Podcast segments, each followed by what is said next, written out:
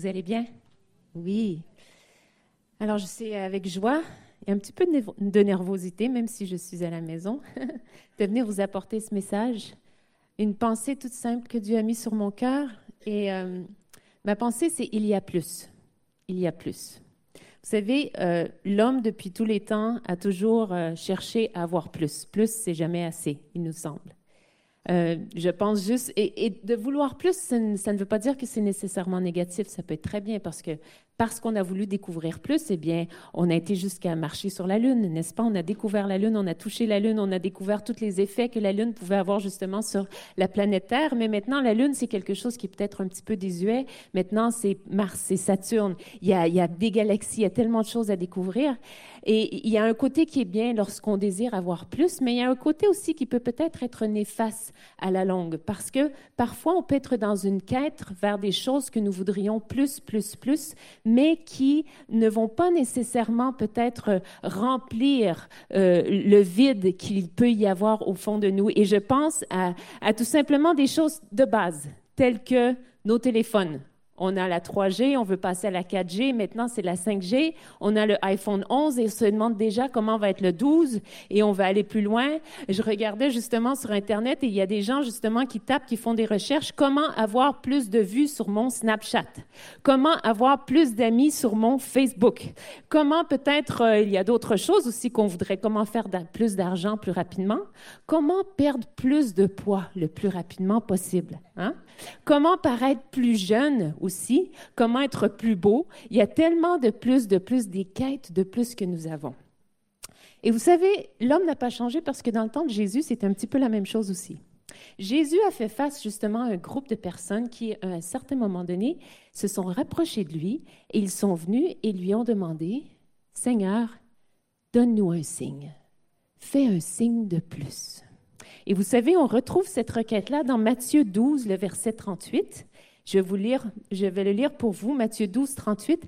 Alors que quelques scribes et pharisiens, alors c'est des scribes et des pharisiens qui viennent à Jésus. Et souvenez-vous de quelque chose, souvent les scribes et les pharisiens étaient présents lorsque Jésus a fait des miracles, des prodiges et des signes. Alors, c'est écrit alors que quelques scribes et pharisiens prirent la parole ils dirent, Maître, nous voudrions que tu nous fasses voir un signe. Pourtant, lorsqu'on prend le contexte, le moment où ils ont posé cette question-là, Jésus, Jésus avait fait déjà beaucoup de signes, beaucoup de miracles, beaucoup de prodiges. Parce que justement, j'ai regardé, eh bien, le démoniaque qui était aveugle et muet avait été délivré. Jésus avait ressuscité aussi la veuve, le, fils de la veuve de Nain. Il avait guéri le serviteur du centenier. Ce sont des, histoires qu'on connaît probablement, que certains d'entre vous connaissez bien. Il avait aussi délivré plusieurs démoniaques, guéri plusieurs malades. Il y avait eu même la guérison de l'homme à la main sèche. Il y avait eu aussi la guérison du paralytique. Vous savez cette histoire où ils ont passé un homme par la toiture d'une maison et il y avait justement des religieux qui étaient présents dans cette maison. Il y avait eu la guérison d'un lépreux et d'autres malades. Mais là, il y a eu beaucoup de signes. Et je pense que c'est pour ça aussi qu'ils se sont approchés de lui, parce qu'ils savaient, ils avaient entendu sa renommée, ils avaient probablement vu. Et là, ils viennent, mais ils en veulent plus, un signe de plus. Et j'aimerais qu'on puisse regarder ensemble à la réponse que Jésus leur a donnée, parce qu'elle est bien surprenante, du moins moi, elle m'a surpris. Suite à leur requête, voici ce que Jésus a répondu, toujours dans Matthieu 12. C'est une partie de sa réponse. Je n'ai pas pris toute la réponse, je veux juste vraiment qu'on puisse plonger nos regards vers une partie de sa réponse. Et voici ce que Jésus a répondu dans Matthieu 12, 42. La reine du midi, c'est-à-dire la reine de sabbat, se lèvera un jour du jugement, au jour du jugement, avec cette génération et elle la condamnera, parce qu'elle vint des extrémités de la terre pour entendre la sagesse de Salomon, et voici, il y a ici plus que Salomon. Alors le contexte ici, c'est quoi? C'est Jésus qui est entouré de pharisiens de scribes qui leur demandent un signe de plus. Et qu'est-ce que Jésus fait? Il ne va pas faire un signe de plus, mais au contraire, sa réponse va probablement les surprendre et sa réponse va les, va les ramener, Jésus va les renvoyer vers une histoire qu'ils connaissent très bien. Ils connaissent très bien le roi Salomon parce que ça a été le plus grand roi du peuple d'Israël avec une très grande renommée. Et ils connaissent aussi cette histoire, cet échange avec la reine de Saba. Alors Jésus va les ramener à ça et, je trouve que c'est extraordinaire parce que, vous savez, c'est une des plus belles histoires qu'on peut lire, qu'on peut voir dans la Bible en ce qui concerne un échange entre un roi et une reine. Et là, c'est spécial que Jésus, quand Jésus parle de quelque chose, ce n'est jamais pour rien. Il va utiliser un exemple et il y a un message derrière tout ça parce qu'il a une invitation aussi pour nous et je crois qu'il aimerait bien qu'on puisse vivre justement les échanges et je dis bien les échanges. Je crois que la reine de Saba a eu plusieurs échanges avec Salomon. Pourquoi? Parce qu'on va, vous allez voir avec moi tout le périple qu'elle a parcouru pour être en présence du roi Salomon. Je ne pense pas que c'était juste pour prendre un petit café au coin d'une petite terrasse sur une rue à Jérusalem. Elle avait bien des questions. Elle a vécu tout un périple. Alors, on va regarder ensemble. C'est une magnifique analogie qu'on peut faire. Les entretiens, l'entretien qu'elle va avoir avec euh, ce roi Salomon sont une analogie que nous sommes appelés à avoir avec Jésus. Vous me suivez? Alors, ce que je vais faire, j'aimerais juste tout simplement dresser un peu le tableau de cette histoire. On a deux, deux, deux, deux, personnages principaux dans cette histoire. Il y a la reine de Saba, n'est-ce pas? Et il y a le roi Salomon. Donc, cette reine de Saba, elle est quoi? Elle est mentionnée dans plusieurs écrits, que ce soit coranique, biblique, que ce soit hébraïque. Elle n'est pas une légende, elle a vraiment existé parce qu'il y a justement plusieurs fouilles archéologiques qui prouvent son existence. C'est la souveraine du, royaume de Saba. Alors, le royaume de Saba s'étend du Yémen, c'est-à-dire le nord de l'Éthiopie, jusqu'à euh, l'Érythrée. Elle est donc, c'est une femme qu'on dit qui était très belle, qui avait une intelligence aussi euh, rare, qui était une souveraine bien avisée, d'un royaume bien prospère. Et c'est dit, la Bible nous dit qu'elle s'est rendue jusqu'à Jérusalem pour rencontrer le roi Salomon. Et elle a été accompagnée d'une très grande suite. Elle n'est pas arrivée toute seule. La Bible, dans Chronique 9, 9.1, c'est écrit Avec des chameaux portant des épées et beaucoup d'or et des pierres précieuses, jamais après n'arriva une telle abondance d'épices que celle qu'elle donna à Salomon. Donc, ce que je veux regarder avec vous, c'est la description de ce fameux voyage qu'elle a fait je veux le décrire pourquoi? Parce que c'est ce qui a impressionné Jésus. C'est ce que Jésus a souligné. Jésus a dit, cette reine qui est venue du bout du monde, il a souligné tout l'effort qu'elle a pu faire pour rencontrer un roi dont elle avait juste entendu parler d'eux. Et elle a parcouru, vous savez combien de kilomètres? Environ entre 3000 à 3500 kilomètres, dépendamment de la route qu'elle a prise. Et ce qui est touchant ici, c'est qu'elle a parcouru 3000 kilomètres, pas pour recevoir de l'or, ni pour découvrir de l'or pour enrichir son royaume, mais pour apporter de l'or, pour rencontrer un roi. Mais au roi, elle savait très bien qu'on ne se présente pas les mains vides devant un roi. Donc, elle va apporter de l'or. La Bible nous dit qu'elle va apporter 120 talents d'or. 120 talents, ça l'équivaut à 3600 kilos Donc, elle n'avait pas juste un petit pack-sac sur son dos. Hein? Et elle était chargée, la dame. Ça, c'est à part de tout le reste. Maintenant, quand j'ai regardé ça, quand j'ai vu ça, je me suis dit, c'est tellement beau parce qu'elle n'est pas venue pour recevoir, mais elle est venue pour donner. Et je pensais à nous, je pensais dans les temps dans lesquels nous vivons, je pensais à notre génération, alors qu'on est souvent dans du plus, plus, plus. On veut plus de Jésus. On veut plus de ci. On chante des chants où, oui, plus Seigneur. Mais quelle est notre intention derrière? Est-ce que c'est plus de lui, de sa personne, de qui il est, ou simplement de ce qu'il peut faire pour moi? C'est quoi au juste? Dieu n'a rien contre qu'on vienne à lui et qu'on désire plus. Parfois, c'est vrai qu'on a besoin de son aide, qu'on a besoin de son soutien, mais il y a beaucoup plus justement pour nous si seulement on pouvait le connaître davantage. Et j'ai bien aimé les chants qu'on a chantés. Je ne sais pas si vous avez remarqué ce matin, pourtant ils ne savaient pas du tout mon sujet, mais les chants allaient bien avec cette pensée. Cette reine a parcouru, vous savez, Jésus, ce qu'il veut le plus, je crois, c'est intéresse-toi à moi. Comme cette reine a fait tout ce parcours, pour rencontrer le roi Salomon. Elle s'est intéressée, elle était fascinée par qui il était, par ce qu'il possédait, par sa renommée. Toi aussi, je veux tout simplement t'inviter, intéresse-moi, intéresse-toi à moi. Cette reine a parcouru à d'autres chameaux plus de 3000 kilomètres. Et selon quelques études qui ont été faites, parce qu'on a essayé d'analyser, il paraît que ça a pris 75 jours. Donc 75 jours pour aller, et pensez-y, après, elle doit retourner à la casa, la madame, dans son beau château, dans son royaume. Donc, ça a pris beaucoup de temps, n'est-ce pas? Elle a traversé des dangers, un voyage qui était aussi très long, fatigant. C'était, oui, confortable parce que la reine est sur un chameau qui est dans une cabine avec euh, des, voilà, des, des, tissus précieux. Donc, elle était probablement cachée du soleil, de la chaleur, mais ce n'était pas le TGV. Stable pendant 75 jours avec la clim à bord et les WC. Donc, vous pouvez vous imaginer. C'était aussi, la Bible nous dit qu'elle est venue avec euh, tout un, tout, un, équipage. Elle devait traverser la lassitude du désert. C'est bien de découvrir le désert un jour, mais deux jours, trois jours, quatre jours, toujours y être, c'est plus long. Et sa suite, ce n'était pas que deux gardes du corps, parce qu'elle avait beaucoup de choses avec elle. Donc forcément, probablement qu'il y a une partie de son armée qui est avec elle pour la protéger, protéger les biens.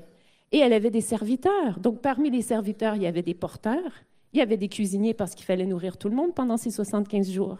Il y avait probablement ceux qui allaient faire les courses, ceux qui annonçaient sa venue parce qu'elle a traversé plusieurs pays et il a fallu qu'elle passe par l'Égypte. Je ne sais pas si elle a peut-être eu des traducteurs. Elle était très intelligente, peut-être qu'elle parlait l'égyptien, mais est-ce que tout le monde de son staff faisait partie justement et parlait égyptien? Il fallait des traducteurs, il fallait un secrétaire, il fallait un comptable aussi. Il en fallait des gens. Elle ne pouvait pas passer inaperçue, dire oui, je passe en Égypte. Non, elle est arrivée avec je ne sais pas combien de dizaines de chameaux et de gens. Ça devait être très, très, très impressionnant.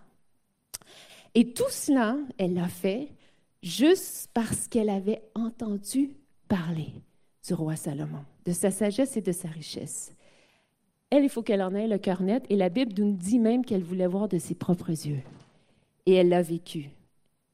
Et voilà pourquoi Jésus dit un jour, elle aura le droit de se présenter et de condamner cette génération qui demande un signe de plus de ma part, alors que moi, je suis beaucoup plus que Salomon. Moi qui se tiens devant vous. C'est ce que Jésus a dit aux gens religieux de son époque. Maintenant, le deuxième personnage, c'est le roi Salomon. Le roi Salomon, eh bien, c'est le roi qui a été le plus riche de l'histoire d'Israël. C'est le roi aussi qui a eu une très grande renommée, qui était connu pour sa sagesse, parce que même des autres rois de d'autres pays venaient le consulter. Le roi Salomon, ici, c'est un type de Christ. Malgré ses imperfections, vous savez, dans l'Ancien Testament, il y a plusieurs hommes de Dieu qui ne sont pas parfaits, mais malgré leur imperfection, ils sont un type de Christ. Par exemple, on prend son père, le roi David, qui représente, euh, Christ le conquérant avant justement euh, la croix et à la croix. Et Salomon, lui, qu'est-ce qu'il représente en tant que Christ? Il représente Christ victorieux après euh, la résurrection dans son règne. Donc Salomon est un type de Christ malgré les imperfections qu'il a pu avoir dans sa vie. Et, et ce que j'aime voir, c'est que Salomon était très riche, c'était le plus riche. Mais ici, avec l'histoire de la reine de Saba, ce qui est beau, c'est que, vous savez, je crois que l'échange qu'ils ont eu, ce n'est qu'un exemple, qu'un échantillon de tous les échanges qu'ils pouvaient avoir avec d'autres rois, avec d'autres personnes d'une grande renommée, avec une grande notoriété de l'époque.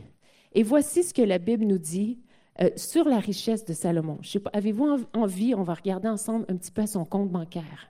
Vous voulez? On va regarder, c'est très intéressant. On est toujours impressionné hein, par les gens qui, ont beaucoup d'argent. Alors, 1 roi 10, 14 à 29, le verset 14 à 29, nous donne justement la nomenclature du compte bancaire du roi Salomon. Je ne vais pas tous les lire, mais je vais vous en dire quelques-unes. Le poids de l'or qui arrivait chez Salomon chaque année était près de 20 tonnes. 20 tonnes, c'est quand même très bien. En plus, donc en surplus des 20 tonnes, de ce qu'il retirait des négociants et du trafic commercial, ainsi que tous les rois des Arabies et des gouverneurs du pays. Donc Salomon avait beaucoup, beaucoup d'or. Il avait tellement d'or que la Bible nous dit qu'il couvrait tout en or. Je ne vais pas vous, lire tous les versets, mais ça nous dit que ses boucliers, les assiettes, les coupes, son trône, des statues, la vaisselle, tout. Rien ne venait d'IKEA.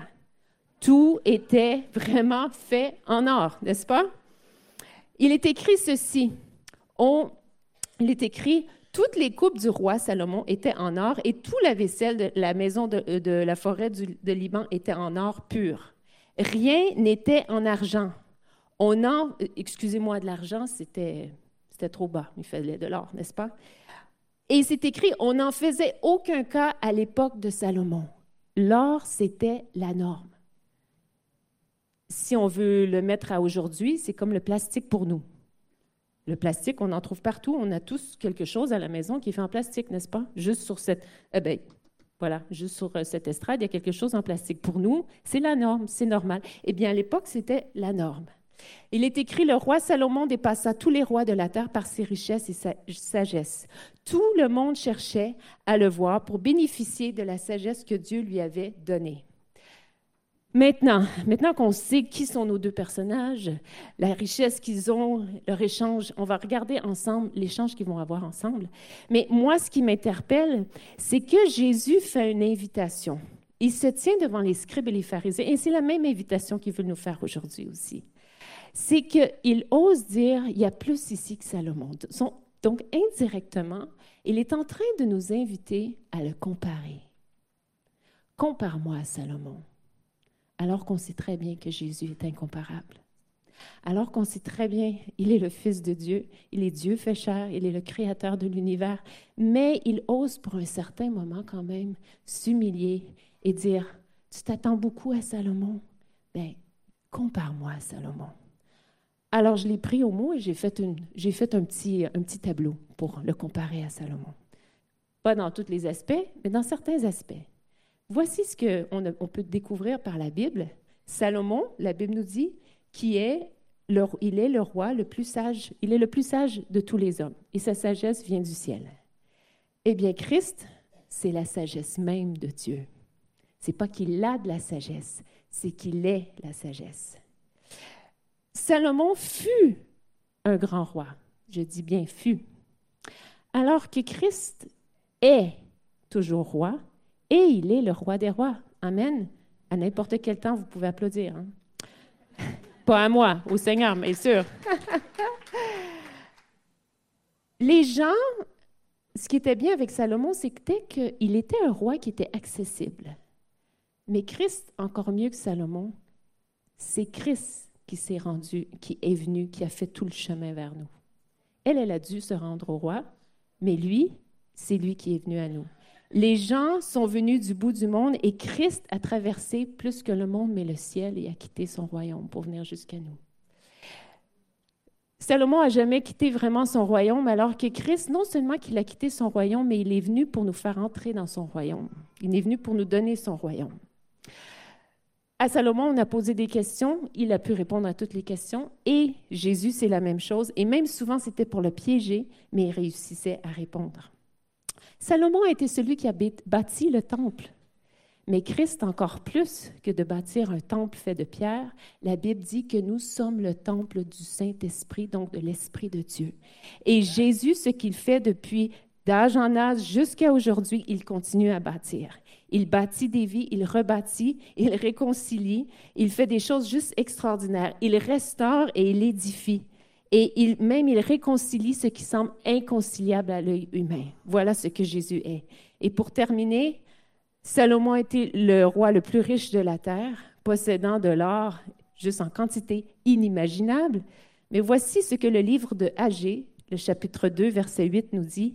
C'est à moi qu'appartient tout l'argent et tout l'or. Donc, Christ est franchement beaucoup plus que Salomon, n'est-ce pas? Maintenant qu'on a bien dressé le tableau, j'aimerais qu'on puisse regarder à trois vérités pour nous aujourd'hui. Trois vérités. Vous savez, c'est important de s'arrêter. Si Jésus a parlé de cette histoire, de cet échange, s'il dit compare-moi à Salomon, eh bien moi, je vais aller voir c'est quoi au juste qu'il y a eu dans cet échange, qu'est-ce qui a pris place, parce que ça veut dire qu'il y a des vérités pour moi. Alors, on regarde ensemble dans le premier roi, je ne sais pas ceux qui vous, si vous avez vos Bibles, un roi le chapitre 10 et le verset 1. Un roi, chapitre 10, verset 1, 1 à 13. Je ne sais pas si ça va. Non, ça ne va pas apparaître. D'accord. Alors, je vous lis, soyez bien attentifs. Je vais sauter quelques versets parfois. Alors, voici. La reine de Saba entendit parler de la réputation de Salomon pour le nom du Seigneur. Et elle vint le mettre à l'épreuve par des énigmes.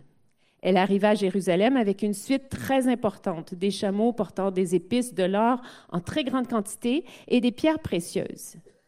Elle vint trouver Salomon et lui dit tout ce qu'elle avait dans le cœur. Retenez ceci. Et elle lui dit tout ce qu'elle avait dans le cœur. D'autres versions disent sur le cœur. Salomon lui expliqua tout ce qu'elle demandait. Il n'y avait rien de caché que le roi ne pût lui expliquer. La reine de Saba vit toute la sagesse de Salomon, la maison qu'il avait bâtie, les, mains de sa, mets de sa table, l'habitation des gens et de sa cour, la fonction de ses auxiliaires et leurs vêtements, ses échansons et les holocaustes qu'il offrait dans la maison du Seigneur. Elle en eut le souffle coupé. Et regardez bien, elle dit alors au roi, c'était donc vrai. Ce que j'ai appris dans mon pays au sujet de tes paroles et de ta sagesse, je n'y croyais pas avant d'être venu et de l'avoir vu de mes propres yeux. Et on ne m'en avait pas dit la moitié. Wow! Tu as plus de sagesse et de prospérité que ta réputation ne me l'avait laissé entendre. Heureux tes hommes, heureux tes gens qui se tiennent en permanence à ton service et qui entendent ta sagesse. Et là, c'est dit qu'elle donna justement au roi les 120 talents d'or et tout ce qu'elle a apporté. Et ça termine comme ceci, leur échange. Le roi Salomon accorda à la reine de Saba tout ce qu'elle souhaita demander. Et il lui fit bien d'autres de présents, des présents, comme seul pouvait en faire un roi. Hmm. Puis elle s'en retourna dans son pays, elle et les gens de sa cour. La première vérité ici qui ressort, du moins qui est ressortie pour moi et qui m'a beaucoup interpellée, c'est qu'elle lui dit tout ce qu'elle avait sur le cœur. Elle savait qu'avec Salomon, elle pouvait parler de tout. Elle pouvait lui poser toutes les questions. Il n'y avait pas de truc trop obscur, il n'y avait pas de sujet tabou, mais elle pouvait vraiment venir telle qu'elle était. Elle savait, je crois, qu'il a valu la peine de pouvoir justement parcourir un certain chemin long, pénible et difficile qui a demandé beaucoup d'organisation, de passer par des moments de désert parfois, de persévérer et de continuer. Il en a valu la peine. Et ce qui est beau ici, c'est qu'on a une invitation du ciel. Si Jésus a dit à ces gens, il y a plus que Salomon ici, c'est parce qu'il veut nous inviter à vivre cet échange qu'elle, elle a pu avoir. Je ne sais pas si tu as des questions, mais moi j'en ai. Je ne sais pas si tu as besoin des réponses, moi oui. Mais la bonne nouvelle, c'est celle-ci, c'est qu'on a cette invitation de la part du ciel de pouvoir vivre exactement la même chose. Vous savez, Dieu, ce n'est pas une religion. Dieu, c'est une personne. Alors, c'est pour ça qu'on peut être en communion avec lui, tout simplement. Donc, moi, je veux juste vous encourager. Moi, souvent, je me le redis, Justine, ne cherche pas à faire une performance lorsque tu pries, lorsque tu t'approches de Dieu mais sois un, sois vrai avec toi-même. Parce que des fois, on n'est même pas vrai avec nous-mêmes. On, se cache des choses à nous-mêmes. Sois vrai avec toi-même et tu pourras être vrai aussi avec Dieu dans le lieu secret quand tu t'approches de lui, quand tu viens pour lui parler. Jésus est plus que Salomon. Alors, c'est pour ça que je pense que comme cette reine-là, vous savez quoi? Ça vaut la peine. Je veux t'inviter à préparer ton voyage. Je veux t'inviter tout simplement à préparer tes, rencontres avec lui et à te réserver des temps, des cœurs à cœur avec lui parce que c'est ce que Dieu veut. Vous savez, la thématique de cet automne, c'est passer aux actes. Et on passe aux actes avec les chaussures, les boîtes de chaussures. N'est-ce pas? On va tous arriver avec une boîte de chaussures la semaine prochaine, vous promettez? Il faut que je le mette dans mon, dans mon agenda, mais oui, il faut, il faut que je me trouve une boîte de chaussures. On veut passer aux actes, on veut aller vers les autres, et c'est très bien, mais je veux vous inviter premièrement à passer aux actes aussi envers Jésus. Parce que Jésus, vous savez quoi? Il veut cet échange et il a besoin d'entendre votre voix. Il veut cette communion avec vous. Et vous savez quoi? Plus vous allez pouvoir parler, prendre du temps avec Christ, plus il parlera à votre cœur et il parlera au travers sa parole. Et vous savez ce qui prend place lorsqu'il nous parle, ce n'est pas qu'il parle pour remplir le temps parce qu'on ne sait pas trop quoi faire. C'est que lorsqu'il nous parle, il nous parle de choses précises et ça l'apporte un une transformation, ça l'apporte une guérison, ça l'apporte un changement, ça l'apporte, ça l'amène une ménopause comme le pasteur Boulagnon a prêché dimanche dernier. Une ménopause, euh, pas une ménopause, une métamorphose, excusez-moi. Vous êtes trop gentils, vous êtes toutes là. Hum, ça l'apporte une ménopause. Non, non, non. Ça l'apporte une métamorphose. et cette métamorphose que Dieu produit dans nos pensées et dans notre cœur, eh bien là, laissez-moi vous dire que c'est tellement plus facile d'aller vers l'extérieur, de passer aux actes vers l'extérieur, d'aller vers nos voisins, nos amis, notre famille, parce qu'on a quelque chose à dire, parce qu'il a agi en nous, parce qu'il nous a parlé. Amen. Alors, si je continue, la deuxième vérité. Il y a une deuxième vérité. La première, c'est qu'elle lui a dit tout ce qu'elle avait sur le cœur. Elle était vraie. Elle savait qu'il n'y avait rien, il n'y a aucun sujet tabou. Mais la deuxième chose aussi, la deuxième vérité, c'est heureux ceux qui sont en permanence devant toi. C'est ce qui l'a, ce scotché. Je crois qu'elle était jalouse un peu parce qu'elle, elle a dû retourner dans son, dans son royaume, mais elle va déclarer heureux ceux qui sont en permanence devant toi. Alors, voilà ce qu'elle a déclaré. Heureux, j'aime bien parce que elle dit ils peuvent se tenir devant toi. Et qu'on soit un simple père de famille, mère de famille, une étudiante à la fac, euh, voilà, à la retraite ou quoi que ce soit, nous avons tous accès. C'est ça qui est extraordinaire. Et ce qui est beau, c'est de voir que Jésus est là en permanence pour nous. Mais nous aussi, nous pouvons être en permanence en sa présence. Ça veut dire ça qu'il est accessible partout, pour tout et en toutes choses. Donc, ne pas limiter justement nos échanges avec lui à un endroit bien particulier, mais au contraire, on peut être en permanence avec lui. Que ce soit au boulot, que ce soit dans votre open space, que ce soit peut-être à l'hôpital, dans votre cage d'escalier alors que vous montez à votre appart, que ce soit dans le RER e ou dans le métro, partout, on peut être en permanence devant lui parce que lui, en permanence, il se rend disponible pour nous. Bien sûr, c'est dans notre cœur, c'est avec notre esprit, mais ça, c'est quelque chose d'extraordinaire.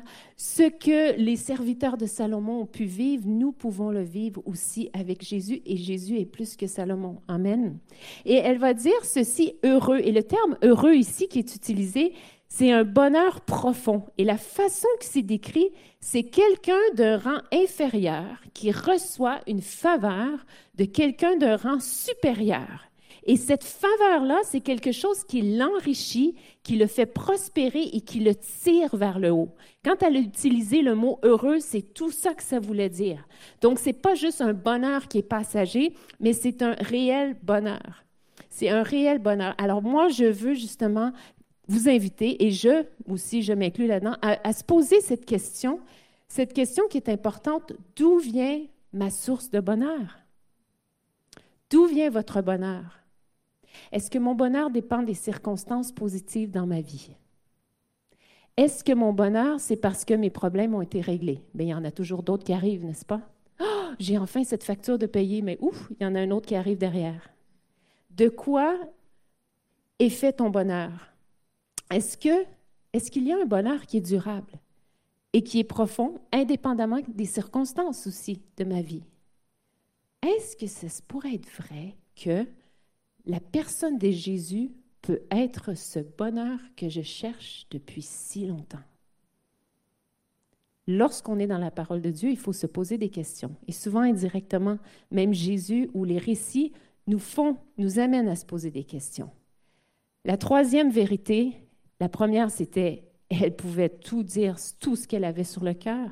La deuxième vérité, c'était heureux ceux qui peuvent se tenir en permanence. Et là, on découvre, il est là en permanence pour nous et nous pouvons être en permanence dans sa présence. Et la troisième et dernière vérité, c'est celle-ci. Il est écrit, le roi Salomon accorda à la reine de Saba tout ce qu'elle eut envie de demander, sans rapport avec ce qu'elle avait apporté au roi. C'est-à-dire qu'il va lui donner, mais pas dans la mesure de ce qu'elle, elle a apporté. Il va même lui donner plus. Je crois qu'il va probablement être touché, interpellé par le fait qu'elle veut apprendre à le connaître, n'est-ce pas? Donc ici, c'est simple. Ce troisième point, c'est Jésus nous lance un appel, viens, tu peux me demander. Tu peux venir à moi, tu peux venir à moi pour demander tout pour tout et en toute chose et en tout lieu. Et vous savez, dans le Nouveau Testament, on trouve plein de versets vraiment qui, qui je dirais, abondent et qui appuient cette vérité-là. Je vous en donne quelques-uns. Philippiens 4, 19. Et mon Dieu pourvoira à. Oh, êtes-vous endormi ou en digestion? et mon Dieu pourvoira à. Oui, à tous vos besoins. Et pas n'importe comment, parce que c'est écrit selon sa richesse et sa gloire. Donc, c'est très, très bien. Et tous vos besoins, donc tout, c'est tout. Matériel, spirituel, émotionnel, physique, tous vos besoins. Éphésiens 3.20, à celui qui peut, par sa puissance qui agit en nous, faire au-delà, infiniment au-delà de ce que nous pouvons demander et imaginer. Donc, on voit que c'est vraiment biblique, cette, cette, chose qu'on peut venir pour lui demander. Matthieu 7.7, demandez et vous recevrez. Un classique qu'on connaît très bien. Demandez, vous recevrez. Et voilà. Lorsqu'on vient à Jésus, cette sagesse de Dieu, je dirais, personnifiée, on repart toujours avec quelque chose. Mais il faut apprendre à ne pas venir les mains vides, ne pas venir juste pour dire plus, je veux ci, je veux ça, mais pour pouvoir venir donner. Mais en retour, je peux vous dire, pour l'avoir souvent expérimenté et vécu, il redonne toujours. Sa présence vient tout simplement nous combler, nous combler d'un bonheur et d'une paix juste inimaginable. Et je veux terminer tout simplement en te posant cette question-ci. Si Jésus a dit, il y a plus ici que Salomon, je ne sais pas que représentait Salomon dans le cœur et dans l'esprit de ses scribes et de ses pharisiens.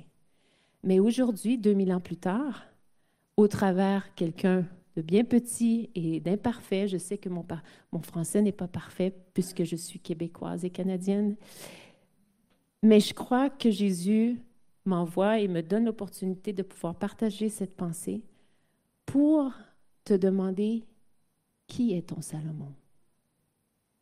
Lorsque tu as besoin, lorsque tu dois parler, lorsque tu as des questions, vers qui te tournes-tu? C'est très bien qu'il y ait des amis, mais je pense qu'on a pu constater chacun que parfois les amis ne peuvent pas avoir toutes les réponses. Ils ont une bonne écoute, ce qui fait du bien. Mais qui est ton Salomon? Ou c'est quoi ton Salomon? Ça peut être un objet. Je pense à des gens parfois qui, qui ont tellement de richesses, et c'est pas mal d'être riche, mais qui ne savent plus quoi faire peut-être de leur temps. Ils parcourent euh, tous les théâtres, tous les concerts, tous les musées, tout ce que vous voulez, mais il y a toujours ce vide. Et Jésus voudrait remplir ce vide. Je pense à certaines personnes parfois qui ont besoin de s'apaiser, qui ont besoin d'une paix, et ils vont se retourner vers oh, Peut-être juste une petite coupe de vin ou deux parce que ça me, ça me détend. Ah, peut-être juste un joint. Vous dites, hein? Même, oui, pas juste des jeunes, hein? il y a même parfois des adultes qui travaillent, qui sont hyper stressés, qui sont à la défense, qui ont besoin de se calmer. Mais quel est ton Salomon? Qui est ton Salomon? Vers quoi te tournes-tu, que ce soit pour ta paix, que ce soit pour tes questions, que ce soit pour toutes les choses et les besoins de ta vie? Maintenant, il n'y a rien de mal à faire les musées, j'en fais moi-même, ne vous inquiétez pas, ou des choses comme ça. Mais parfois, sans s'en rendre compte, on a tellement besoin de s'étourdir. Et Jésus se tient là et dit, écoute, moi, je suis plus que Salomon. Moi, je me rends disponible pour toi. D'accord? C'est tout simple, mais c'est une vérité.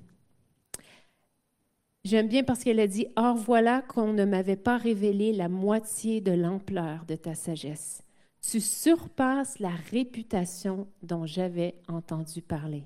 Je ne sais pas quelle est, quelle est la réputation que vous avez entendue sur Jésus, mais je peux vous dire une chose, c'est encore plus que ce qu'elle, elle déclare concernant le roi Salomon. Plus on s'approche de lui, plus on découvre des choses extraordinaires. Et je termine avec ceci. Elle est venue avec ses épices. Elle a préparé son voyage, elle l'a organisé. Elle a même fait certains sacrifices. Vous savez, elle a presque mis son royaume en danger. Hein. Elle aurait pu avoir peut-être quelqu'un, un autre roi qui vient de menacer son royaume lors de son absence. Il y a, plein de choses qu'elle a fait, euh, mais pour elle, c'était vraiment important à ses yeux. Et maintenant, c'est à notre tour de passer aux actes, comme j'ai dit tout à l'heure. Et je veux simplement vous inviter, tout simplement, à venir avec vos épices. Elle est venue avec toute sa suite, tous ses chameaux, et on a tous des épices. On a tous des choses qui nous sont précieuses. Et elle est venue, ces épices représentaient des cadeaux qu'elle voulait tout simplement donner au roi. Et vous savez, qu'est-ce qui est précieux à Dieu? Voulez-vous savoir qu'est-ce qui lui est précieux? Quels sont les cadeaux que vous pouvez lui apporter? Est-ce que vous voulez savoir? Hmm. eh bien, votre temps. Votre temps, c'est comme un des sacs d'épices. Votre temps, votre foi et votre confiance en lui. Il n'y a rien de plus précieux que tout l'or qu'elle a pu apporter que votre foi et votre confiance en lui. Même si elle semble petite et faible, c'est pas grave. Votre famille, même si elle est imparfaite, c'est aussi un cadeau précieux pour Dieu. Votre couple, peut-être qu'il vit des moments extraordinaires, c'est le ciel sur la terre, ou peut-être des périodes difficiles, mais pour Dieu, c'est quelque chose de précieux. Vos pensées, même si parfois elles sont accablées, aussi vos erreurs, vos combats et aussi vos victoires, parce que des fois tout va bien, on fait, on accomplit de belles choses. Vos péchés, vos incompréhensions, tout, tout, tout. Vous pouvez, comme cette reine de sabbat, c'est dommage parce que j'avais trouvé une belle peinture qui décrit tellement bien l'arrivée de, de, cette reine de sabbat avec tout son cortège derrière. Mais ce que Dieu veut, Dieu dit, viens avec tout ce que tu as, viens avec tes épices, viens en ma présence. Le cœur, dans le fond de cette histoire, c'est que c'est le cœur de Dieu qui nous révélé et c'est Dieu qui dit, qui vient, qui, qui t'invite et qui te dit, viens pour tous les sujets de ta vie, pour tous tes besoins. Considère-moi d'abord. Considère-moi d'abord et viens pour me rencontrer. Amen. Amen. Alors, je ne sais pas quelle est la valeur que vous attribuez à Jésus. Peut-être que vous êtes ici pour la première fois. C'est la première fois que vous entendez un message sur Jésus. Et euh, je ne sais pas, peut-être que vous avez tout essayé. Vous avez fait le tour du jardin. Vous êtes au bout de vous-même. Pourquoi ne pas tenter et donner une chance à Jésus? Pourquoi pas? J'aimerais tout simplement qu'on puisse vraiment pencher nos têtes. Et je vais tout simplement faire une invitation. J'aimerais inviter s'il y a quelqu'un qui est là de passage, qui est là pour la première fois, ou ça fait peut-être plusieurs fois que vous venez, que vous êtes là à l'Église, mais vous ne vous êtes vraiment pas vraiment engagé. Mais vous voulez maintenant vous engager et dire, eh bien, j'ai envie de me mettre en route moi aussi. J'ai envie de faire confiance à Dieu. Je veux moi aussi, j'ai le désir de lui apporter toutes ces épices, ces choses de ma vie et de juste venir tout lui dire ce que j'ai sur le cœur et de lui confier ma vie, de lui faire confiance. Pourquoi ne pas essayer? Pourquoi ne pas tenter cette chance? Pourquoi ne pas lui donner une chance? Alors, si c'est vous aujourd'hui, tout simplement, je vous demanderai de lever votre main. Tout simplement. C'est comme un signe un peu pour nous d'abandon, disant, Seigneur, je veux vraiment te faire confiance. Je veux que tu sois plus, que tu sois le roi de ma vie, que tu, tu es plus que ce Salomon, et je veux vraiment que tu sois le roi de ma vie. Je vous remercie. Alléluia. J'inviterai les musiciens, euh, un musicien à venir maintenant. Alléluia. J'aimerais qu'on puisse euh, peut-être tout simplement tous se lever ensemble. On va se lever ensemble. Et nous allons prendre, euh, nous allons mettre tout simplement en pratique pendant une minute ou deux ce que je vous ai partagé. La Bible nous dit qu'elle partagea, qu'elle lui dit tout ce qu'elle avait sur le cœur. Alors certains d'entre vous, vous avez levé la main parce que vous dites, moi Seigneur, je, je, tends ma main dans, dans, ta main et je veux que tu deviennes mon roi. Je veux te donner cette chance. Et pendant que la musique va jouer, tout simplement, j'aimerais que, avec vos mots à vous, que vous puissiez vous exprimer et que vous puissiez tout simplement parler à Jésus. Alléluia. Vous pouvez fermer vos yeux. C'est peut-être la première fois que vous allez parler à Jésus, mais faites-le tout simplement comme vous êtes. Jésus, merci parce que tu es ici. J'ai pu partager cette pensée de façon bien imparfaite, mais je sais que ton esprit va perfectionner cette parole dans nos cœurs. Oui, Seigneur Jésus. Merci parce que tu es ici et on veut répondre à ton invitation. Tu es là, Seigneur, et tu nous appelles et tu nous dis, Hey, je suis disponible, je suis là, viens à moi. Je suis plus que toutes les Salomons qui peuvent exister dans ta vie. Fais-moi confiance, donne-moi une chance. Jésus, c'est ce que tu nous dis. Et Seigneur, on vient à toi, Seigneur, tel que nous sommes aujourd'hui. Et je prie pour cette semaine. Je prie qu'à tous les jours, qu'on puisse avoir ce moment d'échange avec notre roi des rois, qui lui a quitté le ciel pour venir jusqu'à nous. Alléluia. Merci Seigneur pour ce que tu as de préparé pour nous dans ces jours qui viennent et où nous te remettons toutes ces personnes qui sont touchées, qui sont venues ici. Nous prions vraiment une rencontre divine avec toi, personnelle avec toi. Nous prions une protection sur leur cœur, sur ce qui a été déposé dans leur cœur. Nous prions un dépôt de foi. Seigneur, viens augmenter leur foi. Vous pouvez prier ceci, dire, Seigneur, Jésus, je viens à toi. C'est la première fois que j'entends parler de toi, mais je veux croire en toi. Et, et Jésus te donnera cette foi. Alléluia. Alléluia. Pour terminer, j'aimerais faire une chose que j'ai fait. On a encore cinq minutes. Ça va prendre peut-être quatre minutes. Mais la fille de Billy Graham a fait une description de Jésus qui est juste extraordinaire, que j'ai traduit. Et je crois que parfois on parle, parfois on chante, mais je crois qu'on peut rester peut-être les yeux fermés ou tout simplement euh, en recueillement. Et je vais vous lire, elle a, fait une description de Jésus à partir de plein de versets de la parole de Dieu. Et je vais vous les lire et je pense que ça va justement vous encourager à mettre votre confiance en Jésus. Je crois aussi que vous c'est bien parce que ça va vous prouver que c'est vrai. Christ est plus que Salomon. Alors je commence. Jésus, il est la force durable, entièrement sincère, éternellement dévoué, impérieusement puissant immortellement gracieux, équitablement miséricordieux. Il est le plus grand phénomène qui a marché sur cette terre. Il est Fils de Dieu, le Sauveur du pécheur, la rançon du captif, le pain de vie. Il se tient seul contre l'ennemi. Il est unique, sans égal, incontestable et incorruptible. Il est inébranlable. Il est la pierre angulaire, le miracle des âges. Il est la pierre d'achoppement de toutes les religions aucune unité de mesure peut définir son amour illimité. Aucun télescope peut visualiser le littoral de sa provision qui est certaine. Aucune barrière ne peut arrêter le versement de ses bénédictions. Il pardonne et oublie. Il crée et nettoie, restaure et rebâtit, guérit et aide, réconcilie et rachète, réconforte et porte, relève et aime, il est le Dieu de la seconde chance, de la grande chance, de la mince chance et même la chance pour celui qui n'a pas de chance. Il décharge l'endetté, délivre les captifs, défend le faible, bénit le jeune, sert l'infortuné, prend soin de l'âgé, récompense le diligent, embellit l'humble. Il est la clé de toute la connaissance. Il est fontaine de vie, le puits de joie, l'entrepôt de la sagesse, la fondation de la foi, la porte de délivrance, le chemin de paix. Est-ce que vous êtes prêts à continuer? Oui, on en veut plus, hein? L'autoroute de toute richesse, le portail de la gloire, il est le chemin du bonheur, il pourvoit la force aux faibles, augmente l'énergie de ceux qui défaillent, il offre l'issue à ceux qui sont tentés. Il compatit avec ceux qui souffrent, il sauve ceux qui n'ont plus d'espoir, il est le bouclier des sans-défense.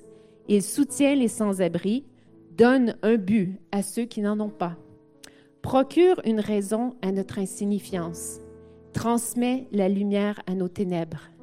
Il est le réconfort dans notre solitude, le fruit dans notre stérilité. Il est la vie aux morts, il garde le jeune, il cherche celui qui s'égare, il trouve celui qui est perdu, il guide celui qui est fidèle, il corrige celui qui est dans l'erreur, il venge celui qui est abusé, il défend celui qui est faible, il réconforte l'opprimé, accueille le fils prodigue, guérit le malade, nettoie le sale, béatifie le doux. Il restaure celui qui a échoué, répare celui qui est brisé, il bénit le pauvre et remplit celui qui est vide. Il vêtit, il vêtit le dénudé, nourrit l'affamé, élève le humble, pardonne le pécheur et ressuscite le mort. Son office est multiple et ses promesses sont certaines. Sa miséricorde est abondante et sa grâce suffisante. Son règne est droit et juste, son joug est doux et léger. Il est indescriptible, il est indestructible, incompréhensible, mais inévitable, indivisible, irrésistible et irréfutable. Les, les pharisiens n'ont pu le supporter, mais ne pouvaient l'arrêter. Satan a essayé de le tenter, mais n'a pas pu le piéger. Examiné par un tribunal, mais trouvé sans faute. Les Romains l'ont crucifié, mais n'ont pas pu lui ôter la vie. La mort n'a pu le retenir, le tombeau n'a pu l'engloutir. Il n'a pas eu de prédécesseur et n'aura pas non plus de successeur. Il est le lion et l'agneau. Il est Dieu et il est homme. Il est roi, sept fois roi. Un roi de race pour les Juifs, un roi national pour Israël, le roi moral, un roi de justice, un roi éternel, le roi de tous les temps, un roi universel, le roi des rois, et un roi céleste, le roi et le Seigneur des seigneurs. Donc, voici ce que Jésus est. Alors, si vous êtes d'accord avec moi, et je me joins, oui, Amen, Alléluia. Amen, Alléluia. Oui, Seigneur Jésus. Et je veux me joindre à Anne Graham qui a dit, Just give me Jesus. Donne-moi juste Jésus, ça me suffit. Ça me suffit. Il est mon Salomon. Alléluia. Alors peut-être qu'on pourrait terminer en chantant peut-être juste un chant qui élève son nom. Et puis on, vous souhaite un bon week-end. Et n'oubliez pas, il est disponible pour vous et vous pouvez être en permanence avec lui. Amen. Merci.